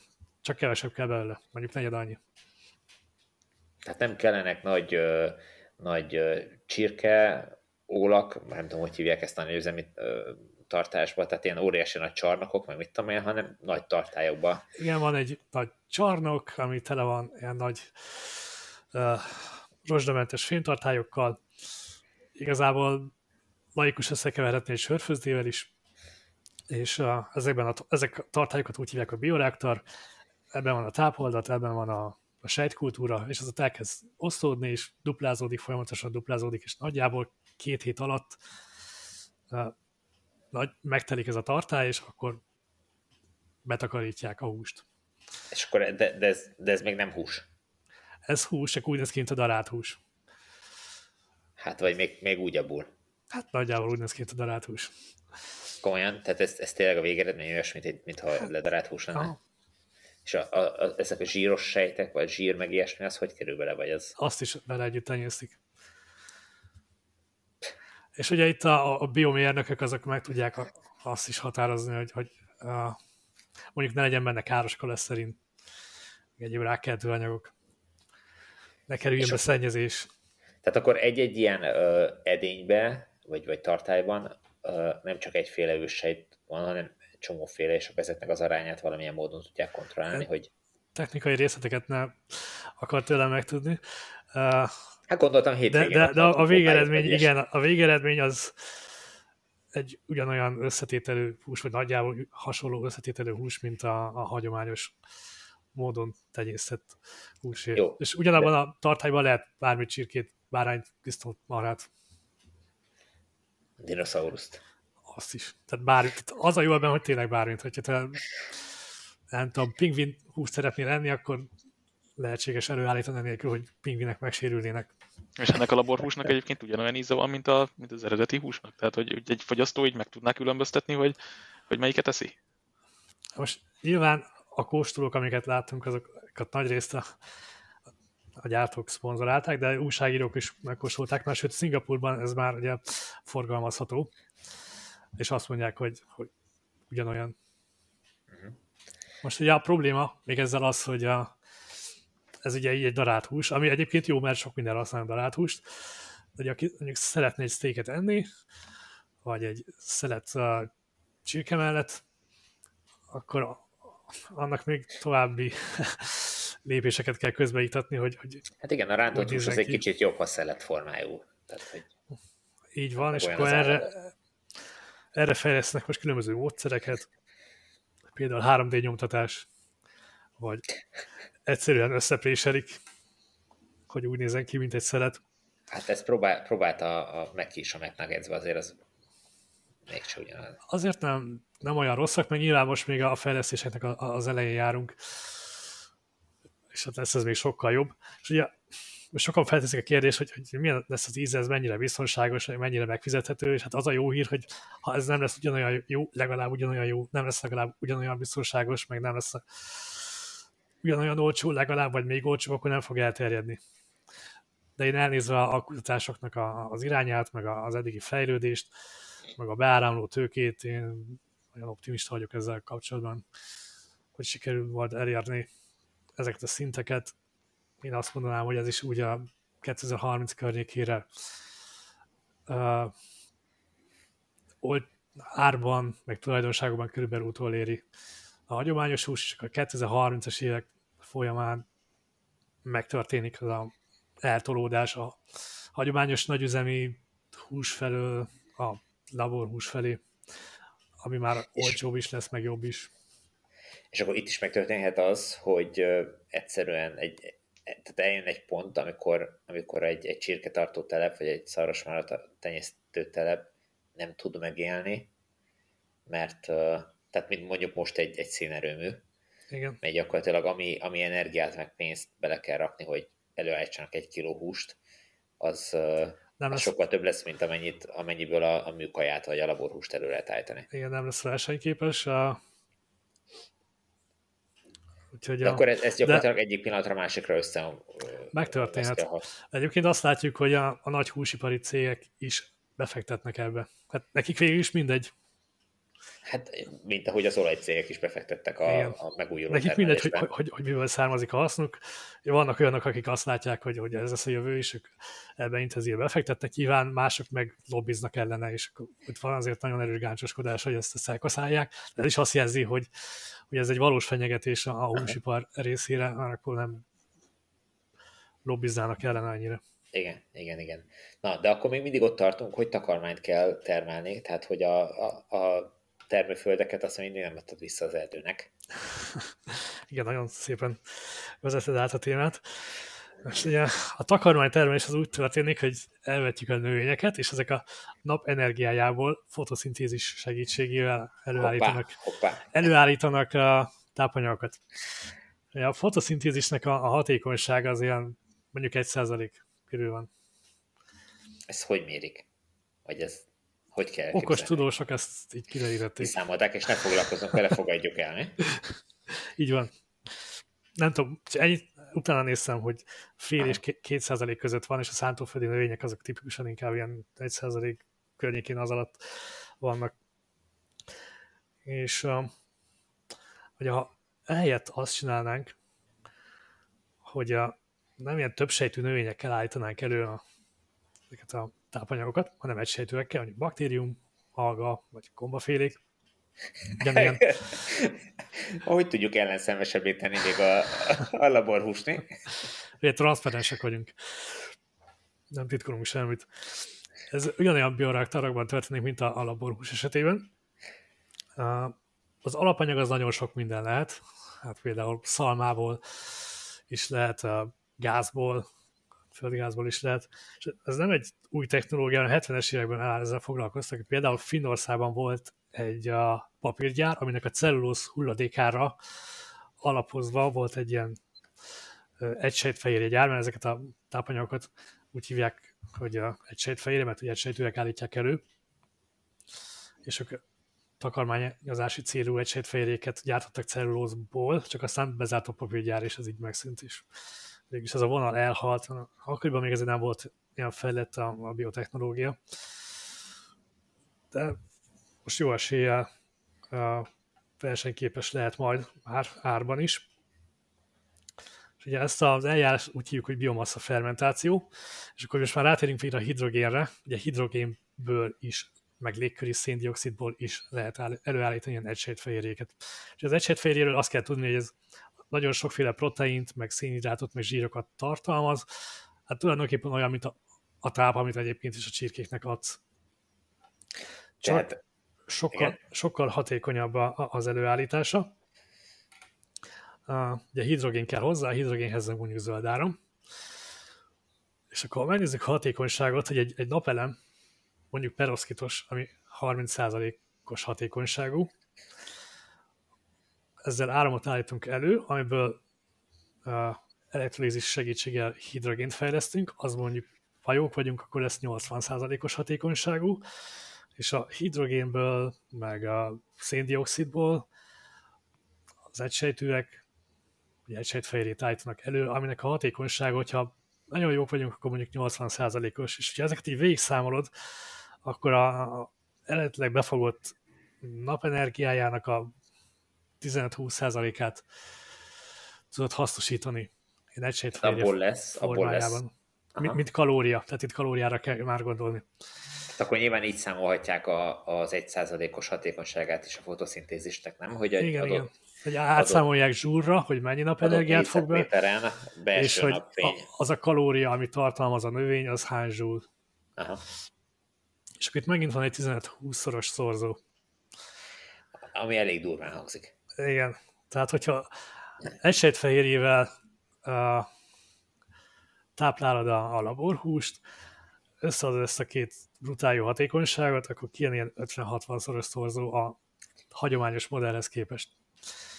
És akkor volt nekem egy karácsonyi cikkem erről az energiatárlás fehérjében címmel, amiben kiszámoltam, hogy most ilyen szemes takarmányokat 15 ezer négyzetkilométeren termelünk Magyarországon, ami két megye, Bács-Kiskun meg Pest megye, nagyjából ekkora területről van szó.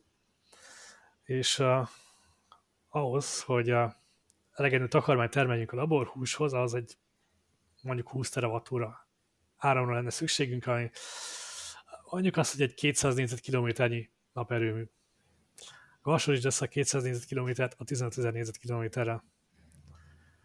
Tehát azt mondod, hogy sokkal-sokkal kisebb területen kellene csak napelemet telepíteni ahhoz, hogy ugyanannyit takarmányt tudjunk előállítani, a, mint amennyi... Az, a brutál 50-60 szoros hatékonyságbeli különbség miatt. A De fo- akkor ebben már benne van az, hogy, hogy kevesebb kell, kevesebb takarmány kell a, a, a laborhúsnak. Így van. Tehát, Most, hogy, ha csak a... tehát nagyon sok mindenből adódik ez össze. Igen, de ha csak az egyik elemét valósítod meg, tehát egy sejtfehérjével etetjük a, a, az állatokat, Aha. az is egy hatalmas előlépés, meg hogyha hagyományos szakarmányjal készítjük a laborhúst, az is nagyon előlépés, a kettő együtt az meg a brutál. Jó, és akkor, akkor ez, ez, ez tulajdonképpen úgy köthető össze azzal a rendszerrel, amit, amiről mi egyébként szoktunk írni, hogy, hogy zöld energia, meg ilyesmi, hogy, hogy ugye túltervezzük, végtelen túlméretezzük túltervezzük a... a... Így van. Igen, ez a, egy, a saját felhasználásokhoz. Ez egy ismert koncepció, hogy a túlméretezés, és akkor kevesebb tárolás kell, csak akkor mindig felvetedik, hogy na jó, és akkor mit csinálunk a túltermelésre? Hát ez így nem fog megtérülni. Igen. De ugye ebben az a jó, hogy a fehérje az viszont eláll. Tehát amikor neked túltermelésed van, akkor termelsz fehérjét, amikor uh, nincs túltermelés, akkor nyilván kell, hogy legyen a rendszerben puffer, tehát kell hidrogént tárolnunk, mert nem lehet lefelkapcsolgatni a bioreaktorokat, tehát kell némi hidrogén tárolás hozzá, de azt mondjuk, hogy koratavasztól késő őszig mehet folyamatosan a termelés, mert akkor mondjuk túltermelésünk van napenergiából, térre meg beütemezzük a karbantartást, és akkor az a túlméretezett napelem-park, ez, ez meg biztosít elég energiát. Meg plusz ugye van hidrogénből pufferünk. Hát ugye azért, azért, bocsánat, azért kell túlméretezni, hogy amikor, amikor nagyon szórt fény van, mint például most a felvétel idején, hogy gyakorlatilag a napsütést nem is látni, akkor is ezek a, nem tudom, 10-20-szor uh, nagyobb panel felületek adjanak elég energiát ahhoz, hogy, hogy tehát magyarul télen is, hogy, uh, hogy el tudjuk látni magunkat folyamatosan energiával, ne kelljen tárolni. Így van. Hát tárol, tárolni, tárolni kell, hát, fog Tárolni kell, de hogy szezonálisan ne kelljen. Hogy ne kelljenek brutálisan nagy tárolók, de ugye, éppen azt kezdtem mondani, hogy a, a fehérjegyártáshoz mindenképpen kell hidrogéntárlás, hogy az folyamatos tudjon lenni. Hmm. És mondjuk télen, hogyha bejön ez a két hét, amikor se szél, meg se nap, meg ködös idő van, akkor simán ezek a hidrogéntárolók átállhatnak arra, hogy mondjuk egy gázmotorral áramot termeljenek, mert akkor azzal tudnak több pénzt keresni. És akkor, hát akkor nem is kell üzemanyagcella, hanem a gázmotorba elégetni a hidrogént. Hát vagy üzemanyagcella. Ah. Igazából mindegy, lehet, hogy az üzemanyagcella az hatékonyabb mondjuk. Csak mondtam hát csak példát. drágább is. Csak drágább, miközben meg a gázmotorok itt vannak készen felépítve most is. Hát, á, és ugye akkor... Nem jók a hidrogénz. Más a karakterisztikája a hidrogénnek Aha, azért. Az mondjuk lehet.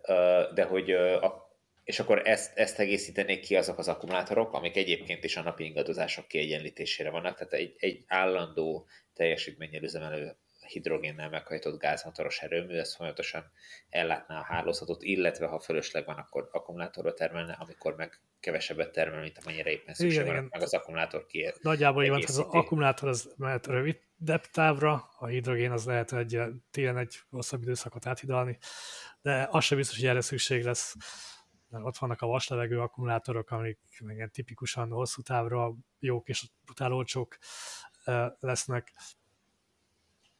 Tehát az ilyen egy hat nap a tárlás ideje egy vaslevegő akkumulátornak. Ebből az első olyan pilot projekt az, az jövőre fog elkészülni, ami 1 megawatt teljesítményre képes, és 155 megawatt órás kapacitású lesz, tehát 6 nap a kisütési ideje. Ez egy viszonylag ilyen egyenletes teljesítménnyel tud energiát betáplálni a hálózatba, és azt mondják, hogy majd egy 20 dollár per kilovattóra lesz a fajlagos költség, ami nem lehet 10 dollárra. Hát ez már azért jó arra, hogy egy-két-három hétre energiát tároljunk vele. Úgyhogy ez mindenképp hozzátenné, hogy ez, ez nem predikció, nem jóslat, csak egy lehetőség, hogy akár ilyen irányba is el lehet menni. Vagy pontosan, hogy fog majd kinézni 2040-ben ez a rendszer, hát ez ugye lehetetlen előre megmondani. Ez nyilván igen, tehát 20 évvel ezelőtt még igen, ahhoz képest nyilván senki nem tudta volna megmondani, hogy ma mi, mi lesz 20 évvel ezelőtt. Így van, és akkor még visszatérve a területre, hát egy 200 négyzetkilométer versus 15 ezer négyzetkilométer, akkor ott felszabadul egy csomó terület, amit akár vissza is lehet adni a természetnek. Nekem egyébként ezzel a laborkajával az az érzésem, mint az elektromos átállással, hogy, hogy hiába hatékonyabb, hiába jobb, egészségesebb, stb. Mindig lesz egy olyan réteg, aki ragaszkodni fog a, a régi módhoz csak azért, mert annak van egy olyan érzelmi értéke, hogy, hogy mégiscsak az az igazi, meg, meg ehhez szoktak hozzá meg ilyenek, tehát hogy nem hallotta a tehenet bégetni, vagy, vagy bárányt, vagy érted? Igen, igen, viszont ezzel a hagyományos, mondjuk, hogy, hogy a, nem is tudom, biogazdálkodás, vagy regeneratív mezőgazdaság, hát ezzel, ezzel nincs gond. Hát ezzel én is úgy kalkulálok, hogy ez fenn fog maradni, és hogy ez fogja adni a piacnak egy részét, hogy aki ezt szeretni, az, az fog enni, de ez a nagy tömegben gyártott, nagyüzemi, mondhatjuk azt, hogy sirály minőségű hús, ez, ez kiváltja majd a, a laborhús, ez, ebben nagy fokú bizonyossággal nyilatkozom, hogy szerintem ez, ez meg fog történni. Hát igen, egyébként tehát most én napokban dobta fel a, a YouTube egy, vagy dobott fel a YouTube egy videót, ahol uh, lazacot mutattak be, hogy, hogy uh, így laborban tenyésztett húsként lazacot tudnak előállítani, és az a, a szelet hús az gyakorlatilag a sushi minőségű lazac volt. Nagyon durva. Igen, igen, a, az a egy másik ilyen ágazata ennek a területnek, hogy a, a tengeri herkentjüket is uh, próbálnak így előállítani. Ugye nyilván itt a túlhalászat a probléma. Hát meg az, hogy most is már a halaknak a nagy része az ilyen akvakultúrából származik, és mivel etetik őket? Hát hallal. Hallal. Igen. Igen. Igen, tehát hogy, hogy tényleg az a, az a durva, hogy, hogy nem azért halásszuk le a tengereket, hogy, uh, hogy sa, mi saját magunk megegyük azt a, azt a halat, hanem azért, hogy más halakat, amit mi meg akarunk enni, azt tápláljuk velük, nem? Igen. És hogyha túlhalászok a tengert, akkor, akkor mivel tudjuk etetni őket mondjuk szójával. Csak a szója az meg kell az állattenyésztésnek, és akkor már... És akkor itt jön, hogy felmegy az ára mindennek. Igen. Uh, egyébként igen, uh, sokan aggódnak amiatt, hogy, hogy ugye ez uh, hú, nem természetes, akkor ennek milyen egészségügyi hatásai lesznek, meg mit tudom én. De hát, hogyha az ember belegondol, hogy, hogy igazából, hogyha akvakultúrában, a tengerben, nagy hálókban tenyésztjük a lazacot, uh, akkor hogy mondjam, nagyon kevés ráhatásunk van arra, hogy, hogy az a tengervíz, amiben élnek, amiből táplálkoznak, az mi minden szennyezőanyagot tartalmaz, nem? Tehát, hogy az, az, az beépül a húsba, a mikroműanyagtól kezdve a, a az higany, összes, a, a higany, az összes szennyezés, nem? Igen, csak erre így nem szeretünk gondolni, meg nem tudunk róla, és akkor az így nem annyira zavar. De egyébként nem olyan rossz a helyzet, mert vannak felmérések a, a, a laborúsnak az elfogadottságáról, és ezek főleg a nyugati világban készülnek, és hát nagyjából úgy néz ki, hogy az emberek egyharmad az abszolút szeretné kipróbálni, az egyharmad az mondjuk nyitott, és egyharmad utasítja. Ez, jó. ez már egy elég nagy piac ahhoz, hogy be tudjon indulni, és a méretgazdaságosság meg legyen, és hát nyilván ez majd fog tolódni a nagyobb elfogadottság irányába. Hát és előbb-utóbb a pénztárcájukkal fognak szavazni az emberek, tehát hogy vagy megveszi a, a laborhúst, Meg hát a, el, fog tűnni, el fog tűnni az olcsó nagyüzemi hús, és akkor marad, hát a, mondom, igen. marad igen. a bio, ami drágább, igen. és lesznek, akik azt fognak ragaszkodni, mert azt mondja, hogy már pedig el kell vágni a csirkenyakát, mert csak akkor lesz finom a, a csirkecomb. De akkor nekik lesz kapirgálos csirket, ezzel nincs gond. Aha. De a tömegeknek, akik mondjuk fejlődő országokban élnek, és még csak most akarnak majd átérni a húsevésre, meg itt nekünk is, akik nek mondjuk fontos a fenntarthatóság, vagy árérzékenyek vagyunk, akkor nekünk meg ott lesz a, a laborhús. Egyébként ebből a szempontból lehet, hogy szerencsésebb a helyzet, mint, a, mint az elektromobilitásnál ezen a téren, mert hogy ugye mi városlakók már nem nagyon találkoztunk élő csirkével. Tehát, hogy mi nem úgy vesszük a csirkét, hogy, hogy, hogy az egy természetes valami, hanem tárcán veszünk egy valami húst, ami valahogy elkészült. Nem tudjuk, hogy hogy. Igen, mégis ilyen szempontból tulajdonképpen mindegy is lenne. Meg főleg, ha megnézed, hogy hogy készülnek ezek a hústermékek, akkor hallottam már olyan embereket, akik húsüzemben dolgoztak, és mondták, hogy ezt vagy azt az árut ő többet nem fog enni, mert lát, hogy hogy készült. Igen. és a, ez a laborhús, ez meg nagyon transzparens lesz, mert hogy ugye van egy bizalmatlanság, és ki fogják tenni a kirakatba, hogy így készül. Hogy lássátok. Igen, de, igen, de hogy ha, ha, ha tényleg tisztán ilyen körülmények között készül el, akkor tényleg nagyon lehet azt kontrollálni, hogy mi kerüljön bele. Abszolút. És Tehát, nem, hogy... nem csak az, hogy milyen anyagokat viszel bele, hanem meg tudod tervezni a, a profiát, hogy mennyi zsír legyen benne, az mennyire egészséges zsír legyen. Erre külön ilyen diétás húsokat elő lehet állítani. Azt tegye az, akinek... Akinek az orvosa felírta. Akinek az orvosa felírta, igen, de na mindegy, szóval azért ennyire nem kell elmenni, de igen, ez, ez egy tök jó dolog, hogy tényleg kontrollálható. Uh, és akkor azt mondod, hogy ez egy ilyen tíz éven belül uh, olyan szinten realitás lehet, hogy itt Magyarországon elérhető lesz akár számunkra is? 2020-ban engedélyezték Szingapurban az első, tehát ott bemehetsz egy, étterem, egy étteremen árulják, ott bemehetsz abba az étterembe, ott rendelhetsz ilyet, vagy most már le appon is meg tudod rendelni házhoz. Ja, azt hittem, hogy 2025-ig be van telve a, nem, a nem, nem. foglalási, asztalfoglalási rendszerük. Most azt várják sokan, hogy idén az USA-ban is lesz engedély. Én nem vagyok ennyire optimista, de szerintem jövőre ez összejöhet. És én arra számítanék, hogy mondjuk 2026 környékére itt Európában is engedélyezve lesz, és akkor az automatikusan Magyarországon is. Úgyhogy valamikor az évtized második felében ez megjelent itt is. Ugye az első termékek azok még drágák lesznek, úgyhogy arra kell számítani, hogy ilyen high-end éttermekben speciális fogás, ahol ki tudják fizetni a, felárat, ott fog szerintem megjelenni elsősorban. Meg, de hát ha mégis azt mondod, hogy a biocsirkemen az azt mondta, 8000 forint per kiló, akkor ez is megjelenhet, mint egy ilyen ételkülönlegesség, egy ilyen szűkebb vásárló réteg számára, akinek mondjuk fontos a fenntarthatóság, és hajlandók kifizetni a felárat. Egyébként a Future Meats-nek a, az előállítási költség az most 5-6 ezer forintnál jár. A, a, a csirkemel. De hát nyilván ez, ez erre rájön még. Az áfától kezdve az árésig minden. Aha, aha. Ja, hát a, a vége az valahol ott van, hogy 10 ezer, de hát ha, ha a biocsirkemel az 8 ezer, akkor ez már nem, olyan rossz. sok. Igen, és igen, akkor nem fog ez majd árba lefelé menni, hogy a méretgazdaságosság beindul, továbbfejlesztik az eljárásaikat, például az újrahasznosítás, hogy azt a, a tápoldatot, amit használnak, azt újrahasznosítják, kivonják belőle a felhasználható alapanyagokat, ilyen mérnöki megoldásokkal tovább fogják tudni vinni, tovább fogják vinni az árcsökkenést. És akkor valamikor a következő évtized elején ez a, szerintem át fog fordulni, hogy, hogy melyik lesz az olcsóbb. És azok a kaják hol vannak e-, ehhez képest, amik, amik már most is kaphatók ilyen, mint a hamburgerláncoknál? Ja, ez a, a növény, ilyen. növény Igen, a, igen. Uh, Tehát az miben más? Ja, igen. Ezeknek a piaca is egyébként gyorsan növekszik. Nem tudom, hogy az árban mennyibe kerül. Uh, valószínű kicsit drágább lehet, mint a, a nagyipari hústermék.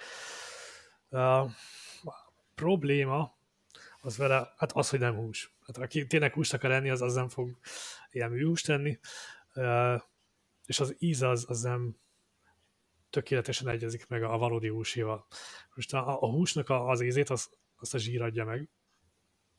És uh, van egy olyan technológia, amit úgy hívunk hogy precíziós fermentáció, amikor egysejtőket átprogramozzuk, hogy a, nekünk a tetsző molekulákat hozzanak létre. És a, ez a technológiával fogunk tudni, illetve már most is tudunk a állati zsírokat előállítani. És ezt hozzákeverjük a, ez a növényi alapanyagból készült műhúshoz, és ugyanolyan lesz az íze, mint a valódi húsnak. Aha. És ha belegondolsz, hogy most is eszünk olyan uh, ételeket, amik vegyesen pástétomok mondjuk, hogy nem tudom, virsli, ilyesmi hasonló, amik nem csak húst tartalmaznak, hanem mondjuk felütik szójával. Ez lényegében hasonló. Hmm. Hát ilyen szempontból nem ördögtől való, de uh, tehát ez még nem az, tehát ez még nem az a szint, ami, ami jön. Tehát ennél egy sokkal szofisztikáltabb valódi húst előállító dolog jön, ami ugye, hogyha ha figyelembe vesszük azt is, ahogy most már lazacot csinálják, hogy effektíve lazac formája meg. Ezek nagyjából egy időben jönnek. Egy időben jönnek, csak ugye, hogyha te színhúst állítasz elő, az nyilván drágább lesz most még egy darabig, mint Aha. az, hogy előállítasz némi zsírt, és azt hozzá kell a növényekhez. Aha. világos. Ez lehet egy ilyen áthidaló technológia még. Na hát ez egy nagyon, én, én nagyon várom, be kell valljam ezt a jövőt, nekem ahogy Szücsk is megegyezte már a ilyen csapatépítőkön, hogy nekem kardinális kérdés a, a kaja. Engem ez, ez érdekel, és, és én szívesen uh, kipróbálok, megkóstolok ilyeneket. Úgyhogy uh, én nagyon várom. Na hát nagyon szépen köszönöm, hogy, hogy itt voltatok velem, és uh, beszélgetettünk egy kicsit, illetve köszönjük a hallgatóknak, hogy velünk voltak. Jövő héten valószínűleg újra szokásos felállásban fogunk jelentkezni a villanyórával. Sziasztok! Sziasztok! Sziasztok!